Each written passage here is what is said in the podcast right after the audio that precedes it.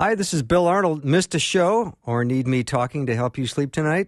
I have several solutions to that situation. Here are the podcasts from the show. You are the best for listening and supporting Faith Radio.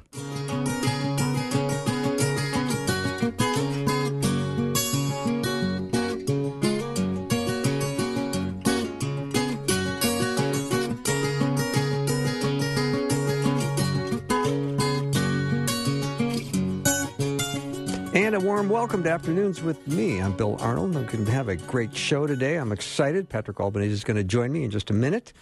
Pastor David Myles is coming into the studio. We're going to talk about being an overcomer. I love what John chapter 5 says For whatever is born of God overcomes the world. And this is the victory that has overcome the world, our faith. We're going to talk about uh, just being an overcomer in the second hour, Dr. Paul Kengor is going to be with us, and then Pastor Sean Smith will be coming in studio as well, and he's going to talk to us a little bit about worry. I think there's uh, plenty of reasons for all of us to have worry in our life, but Bible says mm, you shouldn't worry. So we're going to learn more about that. It's going to be a great hour, great couple hours.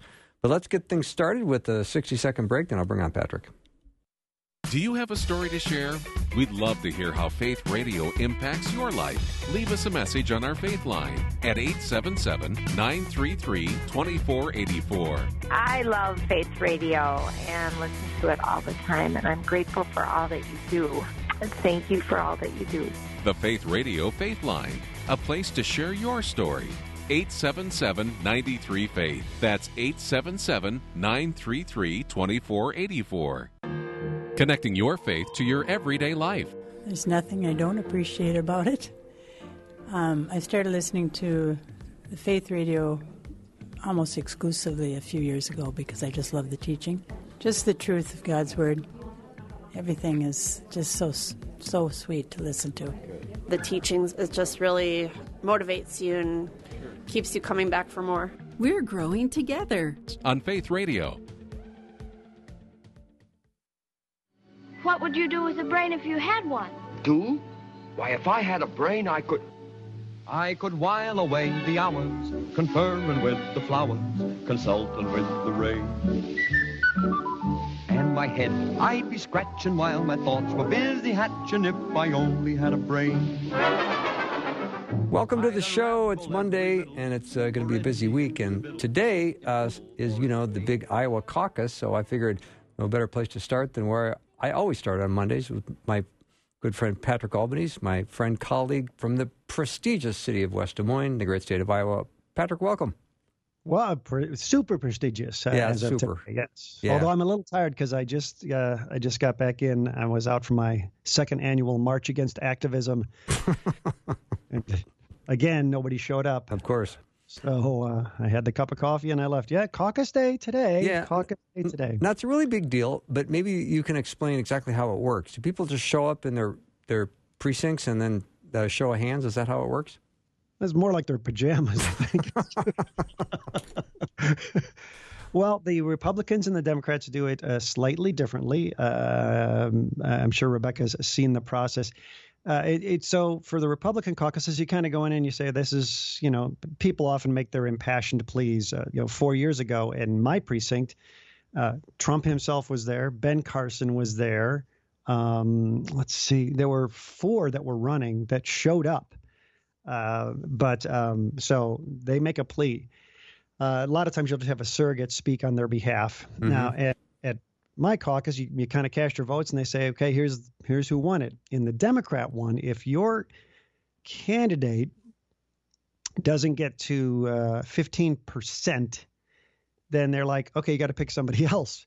And uh, you know, so it's like you're looking around the room, and you're thinking, well, I I didn't like any of you that are still standing, but you so now you have to pick, you know, from the the the remaining uh, people. It's kind of like Yes, I dislike playing the game Monopoly because it's a two-hour game, but one hour in, you already know who's going to win, but you have to just sit there and suffer for the next hour.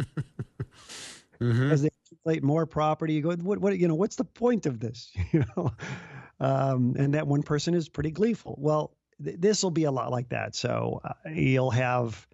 It sure looks like Bernie's going to take it. The Des Moines Register kind of just shuttled the poll that they take. They said, well, he had some problems getting accurate readings, which means it maybe just didn't show things they wanted to see. Uh, I, I, I think Joe Biden is really fading in the state. I don't see a whole lot of excitement his way. Bernie's got a lot of the excitement. So people go in the room. And so if, if Joe Biden doesn't even get 15% in some of those caucus rooms, then those Biden supporters will, you, you, they don't have to pick somebody else. They can just choose to, you know, not vote. But that'll that'll take them completely off the radar in some of those areas. So even though you could be polling kind of low, uh, it, it could be disguised as a zero by the time you know all all the tickets are collected, so to speak. Mm-hmm. You, you could say, well, I, it looks like you know they're they're not going to really show like Amy Klobuchar, they, they're not going to show a stat that said she collected X percent of the vote. If she doesn't get to 15 percent, she's going to be kind of virtually non-existent in most of these precincts because people will have to choose somebody else.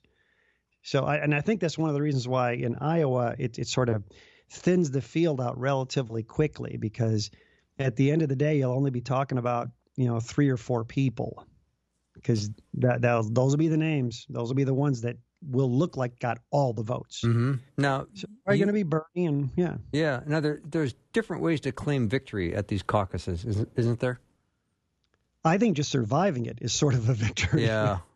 um, I think you know, for me, one of the most exciting parts of the caucuses is hanging out at the private strip at the airport and watching all the planes taking off for all these people that have been living here for the last two weeks. Can't wait to get out of here fast enough, and they just charter private jets, and they are on them at midnight and gone, and it's a ghost town tomorrow. But um, yes, I, I, yeah, you can.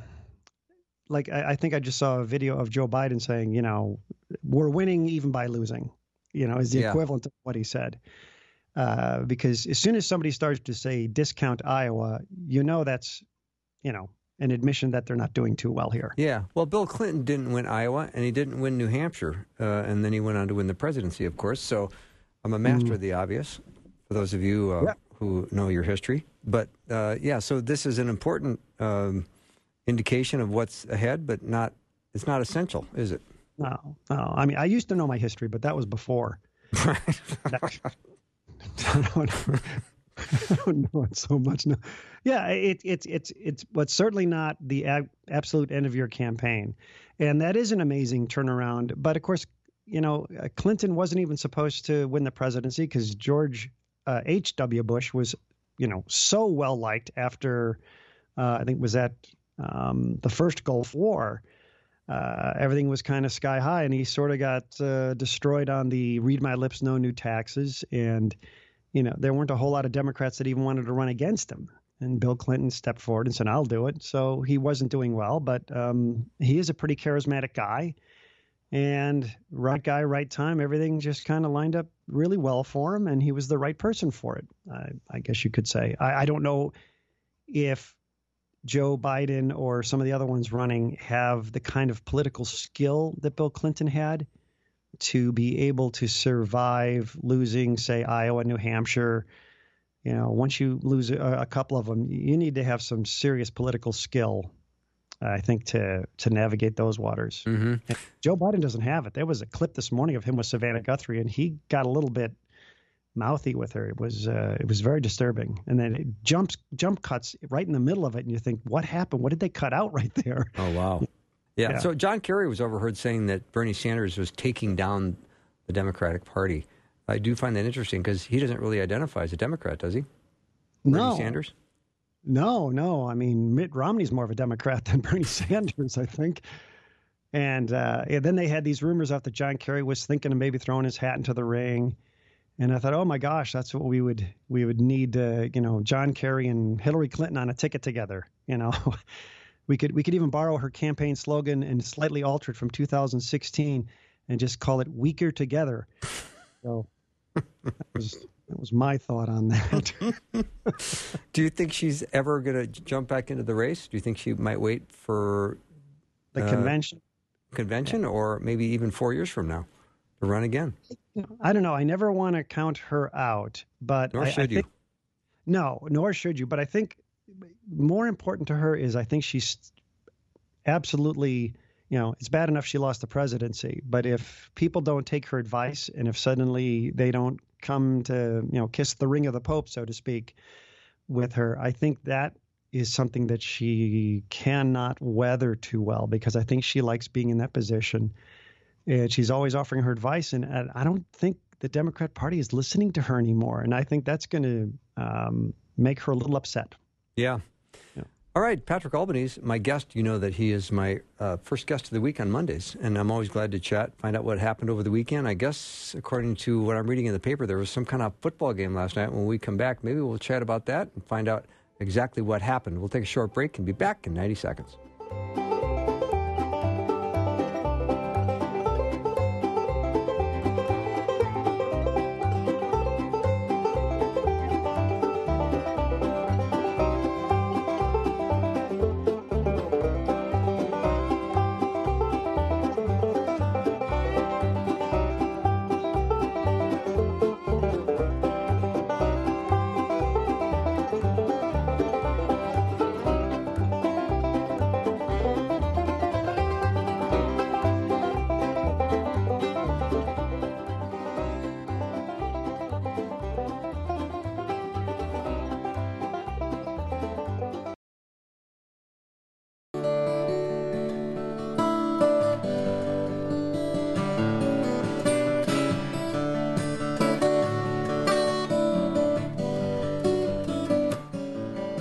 Welcome back to the show. Glad to be talking to my friend Patrick Albanese from the great state of Iowa. Patrick, uh, did you watch the big Super Bowl game last night? I did watch it. Okay. And yep. your thoughts? I thought it was a great game. Uh, I, I didn't have a dog in this hunt, so to speak. I mm-hmm. was, you know, kind of rooting for the 49ers. I think out of old Joe Montana um, nostalgic days. Uh, but I certainly love the Chiefs, and we're geographically close to them. Uh, being positioned in Des Moines, Iowa, and, and Rebecca will vouch for me on this one, um, we don't have a professional football team. So we simultaneously claim the Minnesota Vikings, the Green Bay Packers, the Chicago Bears, and the Kansas City Chiefs as our team. Mm-hmm. It's like one big patchwork quilt. It is. and so sports. you can yes, you can hop allegiances and nobody will they'll be like, Well, of course, you're you're in Des Moines and you have a approximately a 270 mile reach with the exception of we get Green Bay, and that was a few more miles. But uh, yeah, anywhere from 250 to 500 miles away, if you f- have a professional sports team and you are in that radius, you're ours. Uh, so, but it was a great game, and and, and I, could Hollywood have scripted a better thing? There's Mahomes making the comeback again. Again, yeah. Three three times the, the the two playoff games where you say, well, it's over, 24 to nothing, it's over. Nope, and then down by 10 and then down by 10 again and you go he's exciting to watch. And what a wonderful team and what a great script.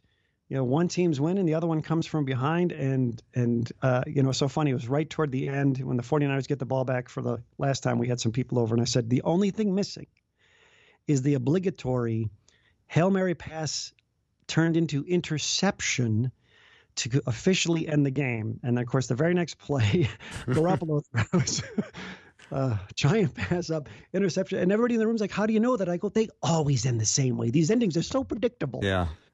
But so did true. you watched it, right? Oh yeah, I did watch it. I did. I was one of the 102 million viewers. I thought I felt an uptick. That's a big audience. Such, uh, I loved the Bill Murray Jeep commercial. That was fantastic. That's my favorite. Yeah. You know, Bill Murray's good. A 25 year callback to a movie. Yeah, it was fantastic. Yeah. All right. Uh, frankly, I thought the halftime show was, uh, I was uncomfortable watching yes. Uh, I was uncomfortable. And also, you know, you and I have been in this entertainment business on the fringes for so many years. And I, I'm a big believer in, you know, leaving them wanting more. And uh, yesterday's halftime show left me wanting some. Right. you know, where, where's the entertainment here? The completely forgettable songs. Uh, and it certainly was a little over top, over the top on the uh, um, the dancing. Yeah. Uh, and then to have to see people making their excuses today, saying it's best halftime show ever. I'm thinking, better than Prince, better than Bruce Springsteen, better than the Who, better than the Rolling Stones. I, I realize this, you know, makes me look like I'm in my late fifties but uh, I thought, well, it was not even close to one of the best halftime shows. I it's, name one of the songs they did today. I can't. Yeah. So, but you're not allowed to not like it because it was one of these. It became this empowerment thing all of a sudden. It's all about empowerment, and I said, well, okay. but it was, uh, uh, it was equal parts boring and train wreck for me. Yeah, I, I'm. I was the same way. I didn't really care much for it, and I thought some of the gyrations and everything else. I don't want to sound like, uh, you know, the old crotchety guy, but that's kind of what yeah. I felt. I was kind of embarrassed. I mean, did uh, your son EJ, who, what is he, nine, ten? Is he did he watch it? No, the the kids. We had a bunch of kids over, and they were not even in, interested in the game. They were off okay. uh, playing some games and playing hide and seek and just having some fun. So it wasn't like we were looking to hide the kids. Um, and I'm, I'm kind of glad they weren't watching. Not that I, I think that that would, you know, forever uh, uh, affect how they look at things, but uh, you start to set norms. And I, I think that uh, if, you know, you start, if, if your kids see you watching something like that, then uh, if you have a questionable web activity that they're partaking in when they're a little bit older, they can say, "I don't understand. This is we see this on TV all the time. This is the norm," and uh, so that is a concern because I, I don't uh, I, I don't think that's a good thing to, especially because what's the mixed message here? We're all we're told all the time not to objectify women and certainly not to uh, you know sexualize them, and that's all that was. I agree. So I yeah, thought it's disturbing. It was sort of disturbing because I said, well, I could understand if somebody walks around confused, saying, "All right, um, you know, I see a lot of the Yugo girl because Shakira's I think 43 and uh, J Lo is 50. They look great. They're mm-hmm. obviously physically fit, but um, it's like, well, okay, but is that the sum total of what a woman is worth? Is gosh, at 50 you can still get up there and uh, another couple of years, and that turns into Hips a Poppin', which was a very popular Broadway show. but I, I, you know, I, I think no, you, your worth is so much more than just that. So, I mean, we can celebrate that somebody's still healthy enough to do something like that without making it uh, the only thing worth celebrating about them. Mm-hmm. Yeah, good observation, Patrick. That's yeah. really smart. So, uh, let's look at the rest of the week. We've got um, the State of the Union coming up, and there's going to be the hopefully the the impeachment trial coming to a conclusion. Uh, there, yes. there'll be no happy ending there, right? Well, I'm thinking to myself, well, the Democrats all have to vote uh, not guilty, correct? I believe I mean, yes. I mean, I know they all want to say that he's guilty, but they keep telling us, you know what? We haven't seen and uh, heard from enough witnesses. And we haven't seen enough evidence. So I'm thinking to myself, but you're saying you're going to convict on what you do have. So what good does more do? If if you've already decided he's guilty, do you need like enough evidence to say super guilty? I don't I don't know what that means. So you think, well, gosh, if if you were a juror on a court case, and uh, they presented their case and they said, and that's it. And you're in the deliberation room. And I've had this pleasure and $15 a day plus parking, by the way. uh, yeah. And that's you can spend that. I got a W 2 form for it too. I think it was a 1099. Um, but uh, you, um, if you were to say, well, I haven't seen enough evidence to convict this person, then the jury's instructions would be, then you can't. You can't convict. But here they are they're saying, well, we need more evidence, but he's definitely guilty. So I go, this is a mixed, another mixed message. I, I just, you know, it, it seems to me they, if they really are convinced that he did something wrong, they should scrap it. They can go ahead and start over and do it the way they said. They can they can call those witnesses that they need at any times and do the real trial the real way and say, now here's all the evidence. So it's it's uh, he'll get an acquittal. And they say they're playing politics by you know having that dangle over Trump's head on the State of the Union address on Tuesday night that he is an impeached president giving a State of the Union. But Bill Clinton was in the exact same position, and it didn't hurt him any.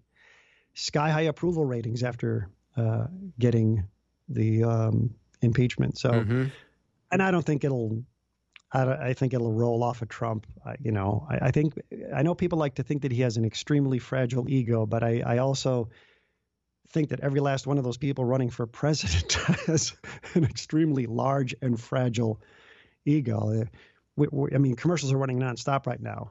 They're breaking the commercials. They're breaking into commercials to run programming now. That's how bad it is today.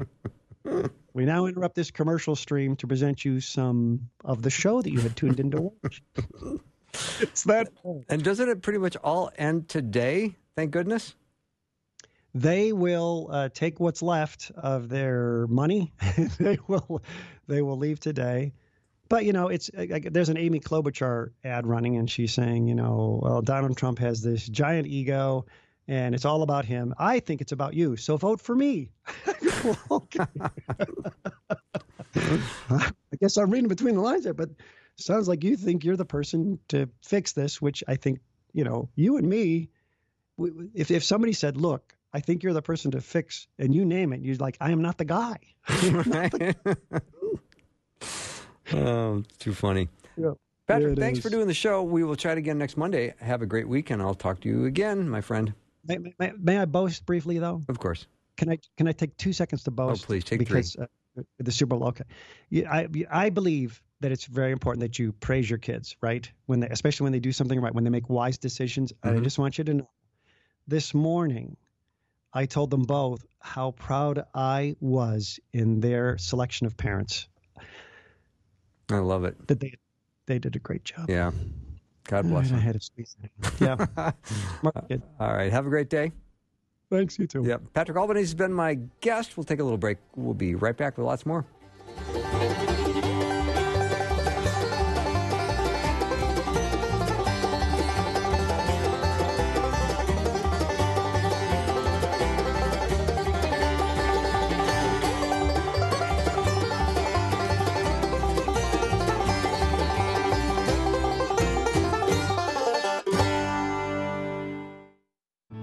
Thank you for listening to the Faith Radio Network. We've been broadcasting relevant Bible preaching and family focused teaching for nearly 70 years, and we are still committed today to leading people to Christ and nurturing believers in their faith through Christ centered media.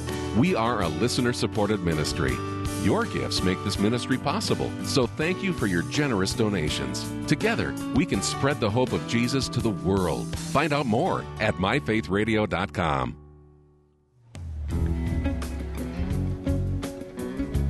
I already have Pastor David Myles in the studio, so I'm looking forward to that. It's coming up just in a couple minutes. But if you have not uh, registered for the Tony Evans Study Bible, I highly recommend you go do that. We're giving one away every week.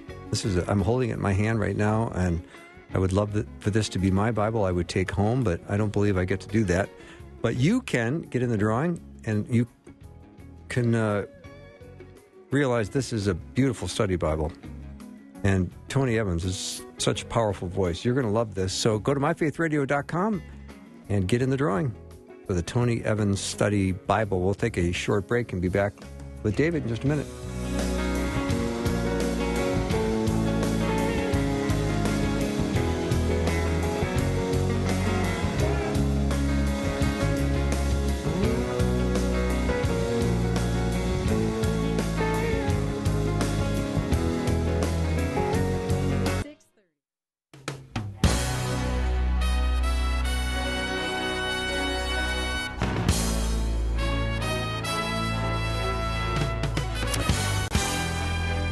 Have Pastor David Myles in the studio, and I think this segment is called Ma'am, Myles Arnold Maxwell. I like it. I know you like it. It's ma'am time. It's ma'am time, Myles Arnold Maxwell. So, David, welcome. Good morning. Good Yeah. afternoon, Yeah. actually. It is I, good. I really need my ma'am. I'm on- still on morning, and you guys are in the afternoon. It's 3.30 Central Time, yeah. But we'll take a good morning from you any day. And and Thank David you. shows up with, you know, gourmet coffees for us Because he's excellent. because he's excellent, and that just should be a heads up to Sean Winter, who's coming in at 4.30. Just a gentle reminder. Some guests show up with hint. gourmet coffee, and we love it. You're we, always we you're, are caffeinated. you're always considerate, so thank you. Well, thank you. Thanks for having me, guys. Yeah. Well, I think we're going to talk a little bit about overcomers today.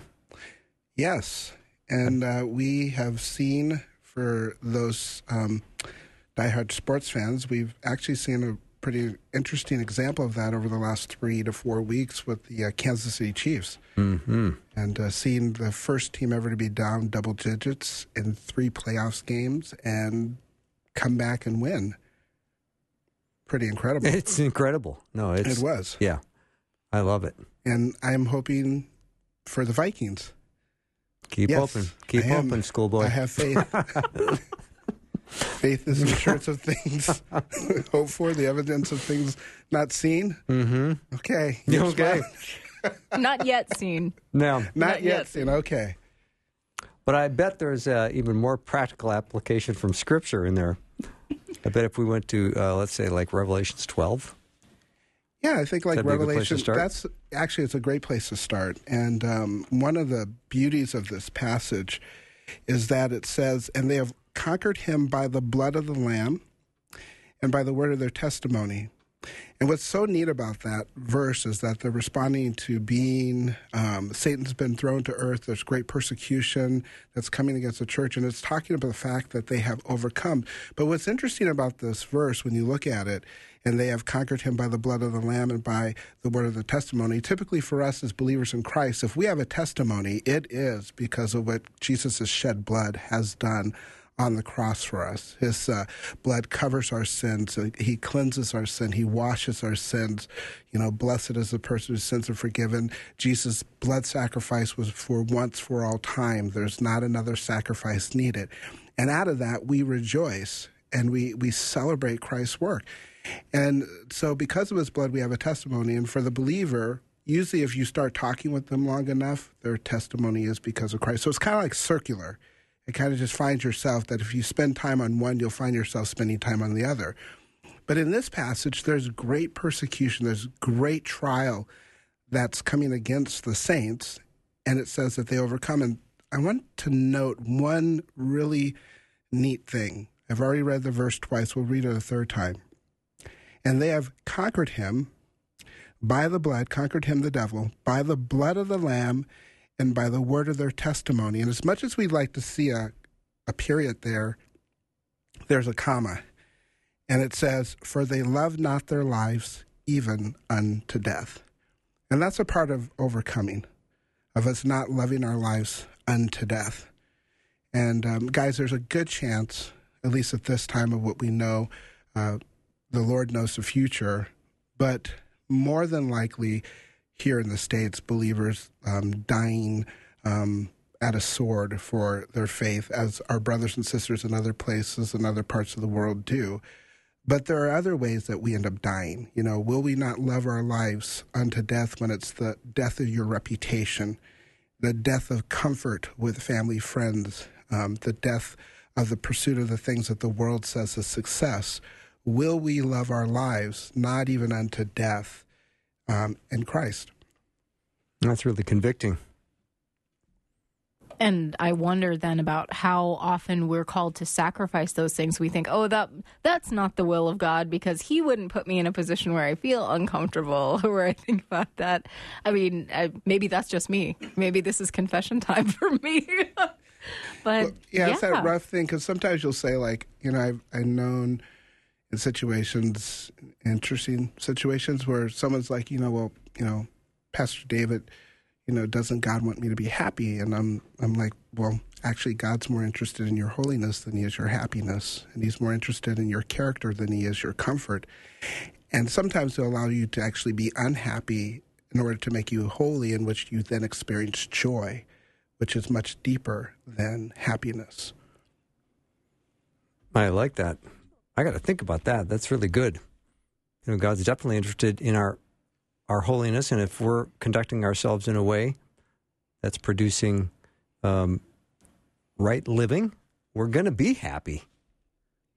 Well, you think that we are called to be conformed to Christ, you know, and it wasn't like happiness that had Jesus going to the cross. You know, Hebrews 12:3 says that for the joy set before him, he endured the cross, scorning its shame, and now sits down at the right hand of the Father to make intercession for us. So, um, when you read scripture, and I remember, um, I'm forgetting the person who wrote the book, but there was a part in the book where it talked about um, in the Old Testament. I think Isaiah where it talked about it pleased the Father to crush the Son, something to that effect.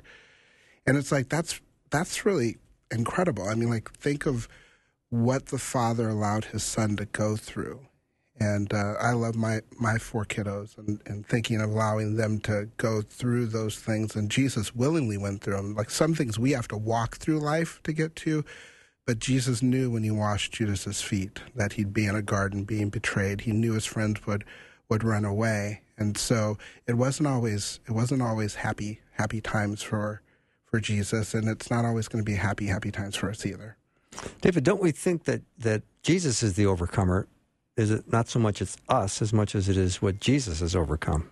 That's true. Yeah, I mean, I always Christ love going in to us. Christ in us. Yeah, I love John sixteen thirty three. In this world, you will have tribulation, but be of good cheer. I've overcome the world. And I've often said this. Uh, how often are Christians characterized as people of good cheer? That could be several episodes. oh, good. Maybe let's just chew into that a little bit.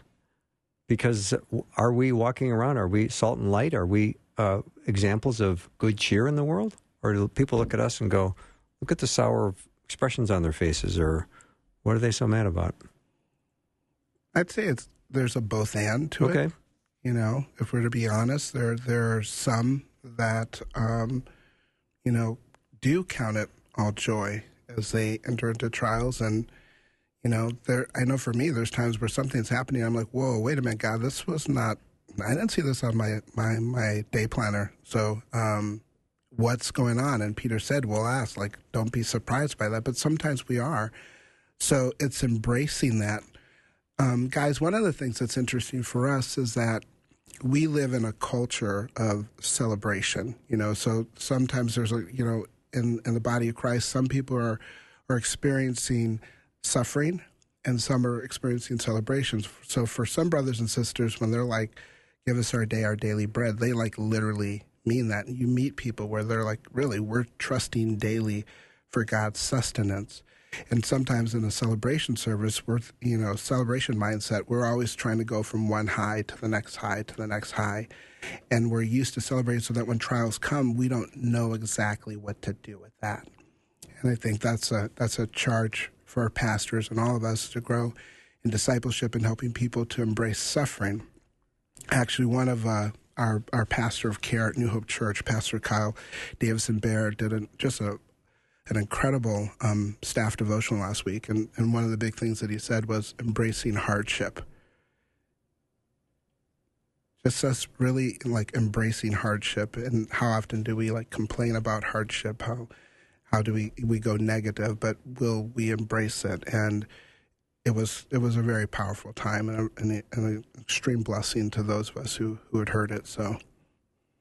David when you think of being an overcomer that that's part of your identity in christ isn't it i mean first john 5 says for whoever is born of god overcomes the world yeah, it is part of our our identity in Christ. And I think last time we talked a little bit about even adversity that, you know, part of the things that people are talking about today after the Super Bowl, you know, with the Chiefs was that they what overcame a great deficit in order to come back and that they actually work together as a team, you know, in the church we would say that we work together as the body of Christ.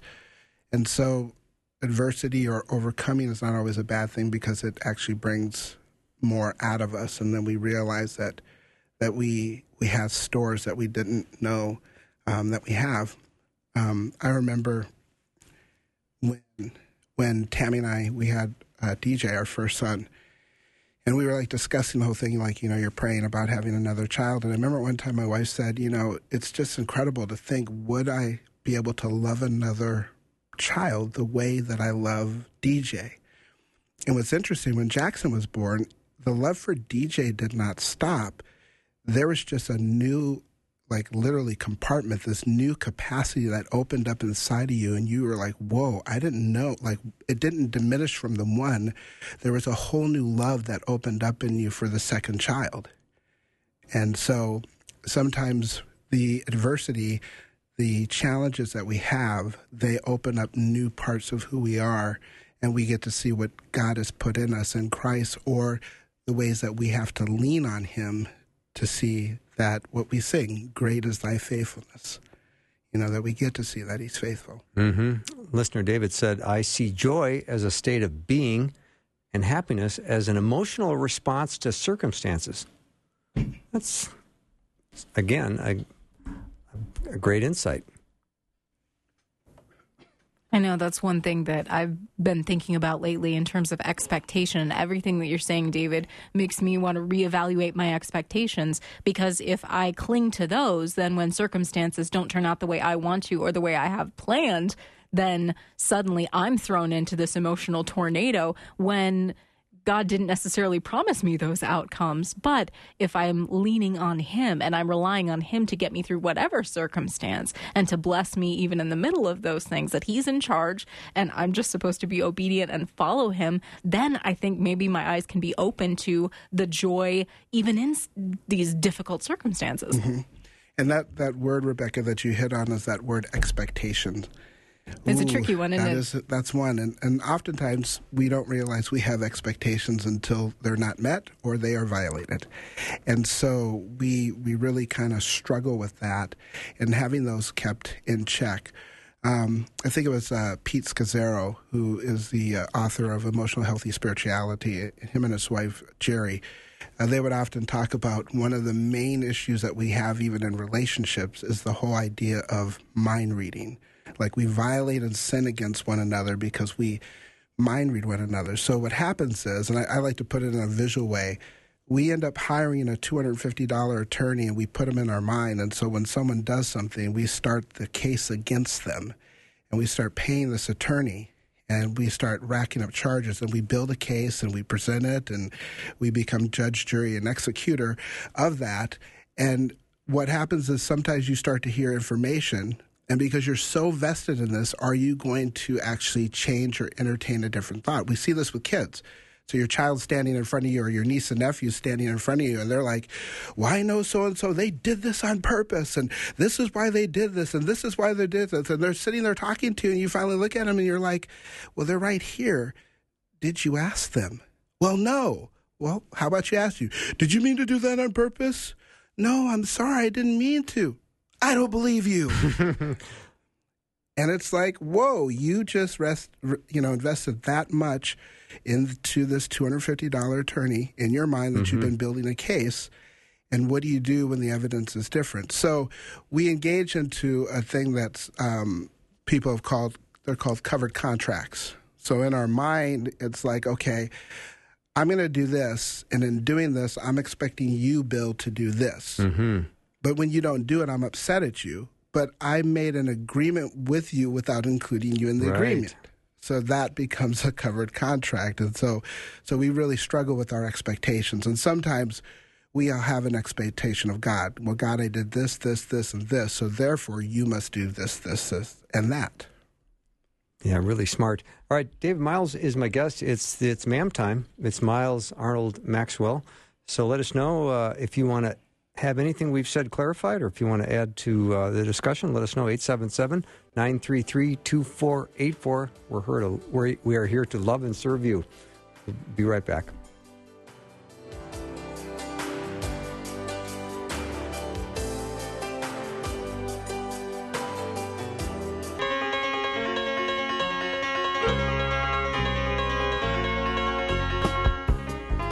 All right, it is the MAM segment. Myles Arnold Maxwell. David's a regular guest now on Mondays. We're just loving it. He is the life groups and leader development pastor at New Hope Church. And uh, David, as we talk about overcomers today, I love 1 John 5 says, Who is the one who overcomes the world but he who believes that Jesus is the Son of God? So we can all stand strong that we are overcomers. Yeah, and probably the, the nice part of it is it's we're overcomers because he overcame. Yeah. And that's the part of us us resting in that. Yeah. And that's a, that really if if we're honest guys, that that's a wrestle. I mean like there's so much of us that fights against that that we really want to figure it out. We have, you know, strong Protestant work ethic, you know, that's a part of our culture. And it's like, you know, self made this, self made that. And that continues just to filter through us. So, so often it's, it's, it's easy to ask, okay, okay, what do I do next? Okay, what do I, what what do we do? Okay, how do we respond to this? Okay, you know, what are the, you know, goals, objectives, outcomes that we're trying to do? And then to really trust in ourselves, lean on our own understanding. I mean, maybe not you guys, but I, I know I have that. Mm-hmm. That's just a you problem. Yes, I've never done that ever. But we do apply human initiative often to the idea of being an overcomer. I'm going to be an overcomer, and I'm going to I'm going to I'm going to be on top of this, which is nothing wrong with that. But we have to understand what it means to be an overcomer in Christ. I think it's you know too. It it can be kind of, you know, um, it's not either or, which sometimes we like to go to polls of of that. Um, you see in Scripture, like with sanctification, you know, you see active sanctification, as some theologians have said in Romans 12, 1 and two. You know, present yourselves as living sacrifice, holy and pleasing to this world. Don't be conformed, but be transformed. So presenting ourselves where it's a command it's imperative and then you see something like in philippians 2 13 and 14 where it says god both works and wills to accomplish his good purposes in us and so there's there's kind of a there's a mutuality between it and so um, we have to remember that and and but i think with it it requires us to ask god for wisdom and to ask him for strength and to ask him for guidance and to lean on him in these things. Even as we're acting, we need him to be directing and guiding us. Mm-hmm. David, I had a, a listener jump in with a question, and because I sort of threw it out as go ahead and, and ask, this question came up, and we discussed this a little bit last hour, and it was really what I thought was the kind of the vulgar halftime show uh, at the Super Bowl. I don't know if you saw it. Yeah, there's there's a there's a lot of stuff that's in our world. We've become so desensitized to so many different things, and that even good things of art has been construed um, into some pretty bad things. So it's it's what used to be considered like extremely um, vulgar in, in days past is now just considered normal. Mm-hmm. You know, and so and you know you find yourself watching television or watching commercials and you're just kind of like really? Wow that just happened. You know and so um, no that wasn't necessary. And you kind of maybe want stevie wonder to perform because stevie's not going to be vulgar. He's just going to play and shake his head but it would be good. But yeah it's it's really we're really heading kind of downhill on that. And the question was, boy, is there anything we can do to get through to the NFL that that the show was really inappropriate? And I suppose that would be at a advertiser's place where they'd say, "We're not going to advertise." Pepsi would say, "Boy, that doesn't work for us anymore." I would say with the concerted, um, you know, effort when when unfortunately that when things begin to affect a company's bottom line then they start listening, you know, or or their positioning of things. I mean, I think it's important for uh, us to speak out and and us to want better for us and for our children and even for our our society. So, and I guess if God's laying on your heart to speak out about it or respond to it, then do so. I, I want to say that I do believe about the bottom line, but that's not always the case either. I, I, I, think some companies are willing to take a big hit to, to send out a message. I mean, the Yeah. Gillette razor ad, where you're teaching your transgender child to shave, and they lost a ton, a ton of business. Was that the Super Bowl? No, no, no. This was an Oh. older ad Okay, that came out in the last year. I missed that. Yeah, yeah. So, But they- there was plenty of other ads similar along that line, you know, in the Super Bowl this year too. I mean, not with the um, the Gillette stuff, but Right. more so of the alternative lifestyle and gender fluidity and things like that. Yeah, I thought overall the ads were kind of dull, and and the halftime show was vulgar. I would say that my probably the ad that I liked was the guy trying to get the Tide stain clean. The Bill, was- the Bill Murray ad was cute too for the Jeep. Yeah, that is. You know, one of the things is understanding the root of some things as well. You know, um, for example, we we are we're over 60 million of, of our citizens who have who have died through abortion, and um, but we often look at the the fruit, or we not the fruit. We look at the leaves of the tree, and there's a number of great ministries like Robin Robbinsdale Women's Center, New Life Center, um, you know, um, number of people that are that are doing great work here in the Twin Cities and beyond. And one of the things is that forgetting that abortion is actually the byproduct of living in a licentious and sexualized culture. And so living in that type of immersed in that type of environment that encourages all these things, then people engage in those things thinking that's identity and that's their sense of worth and their value. And then out of that comes unplanned pregnancy. And then out of unplanned pregnancy comes abortion. And I think that's one reason that when William Wilberforce and the Clapham sect actually went about abolishing slavery, that wasn't their only goal. You know, Wilberforce wrote, it's to abolish slavery and the reformation of mores, M O R E S. They knew that they needed to reform the morals of the British society in order to do that because a huge part of their, their income and their industry happened through slavery. So you're asking people to give up money, you know. Now, it, it's interesting. They still ended up paying reparations to the people who lost their slaves, and, and we actually did that in the United States as well. Um, it got turned down, but uh, President Lincoln actually wanted to put forth something that was going to be about eight billion dollars to pay reparations to slave owners, and that, there wasn't just that kind of money. But Wilberforce knew that you needed to reform the morals if you were going to also look at abolishing slavery. And I think that's we we desperately need a reformation of morals in our country as well.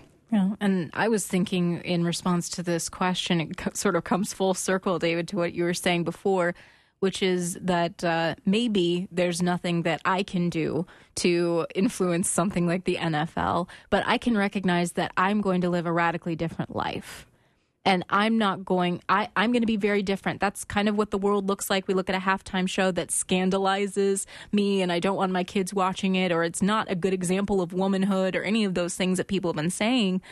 But what I can do is live a radically different life because I am being transformed, not conformed to the world that I'm in, but to be transformed through Christ. And I want to show my children a different example. And I want to show my neighborhood, you know, that different example. And that's the moral transformation that that I am responsible for in my own life and that maybe that doesn't affect what I what is placed on TV, but it affects what I watch on TV and what I'm consuming because then I want to be able to reflect Christ. And and it's going to look a lot different than the world and i probably have to get comfortable with being uncomfortable in that. Yeah I'm, I, I don't want you to sell yourself short on them because like you know really when we look at who are you talking about? We're talking about a wilberforce. We're talking about you know a king a helen keller. You know what are all these individuals? They're individuals. Mm. and so there are people who stopped and said wait a minute. You know this isn't um, exactly the best course. I remember being in Chicago when I was in seminary and I was doing an internship, and I remember being introduced um, to a woman named Leola Span, and she was this neat, godly woman, and uh, you know, being with my senior pastor and just spending time with her. What was interesting is that God gave her a call to doing ministry when she was 63 years old. Wow. She basically walked out on the porch on the west side of Chicago, looked, and the Lord said, Leola, this community does not represent my kingdom and my heart. And God used her to transform so many different things. That's fantastic. David, thank you so much. That wraps up our MAM segment. MAM time, Myles Arnold Maxwell, happens on Mondays. I'm loving that. Thank you, David, for being here. Thank you, Bill. Thank you, Rebecca. Yeah. We'll take a little break. We'll come back with hour two. Dr. Paul Kengor is going to be joining us, as is Pastor Sean Winters. We'll be right back.